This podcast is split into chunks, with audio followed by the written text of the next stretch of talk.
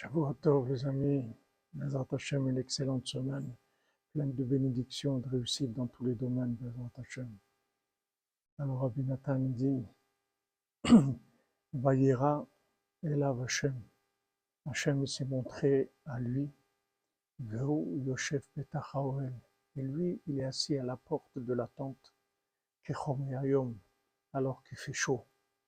Avinatan l'explique que malgré qu'il fait chaud, c'est-à-dire que on est attaqué de tous les côtés. Veu yoshef Petaha Ouel, il est assis à la porte, il lâche pas, bien qu'il n'arrive pas à rentrer encore. Mais il est à yoshef Petaha Ouel, il est assis, il bouge pas de la porte, il est présent à la porte, il bouge pas de là. Alors maintenant, Vayera elav Hashem. Hashem, il se montre à lui. C'est-à-dire que Hashem, il peut se montrer à quelqu'un, même qui est très loin. Le tout, c'est qu'il lâche pas, qu'il reste à côté de la porte, qu'il bouge pas de devant la porte. Jusqu'à ce que Bezrat Hashem, on lui ouvre et puisse rentrer de ses bras. Excellente semaine, les amis, que des bonnes nouvelles. Jamais vous bénisse, vous serez béni à Tado.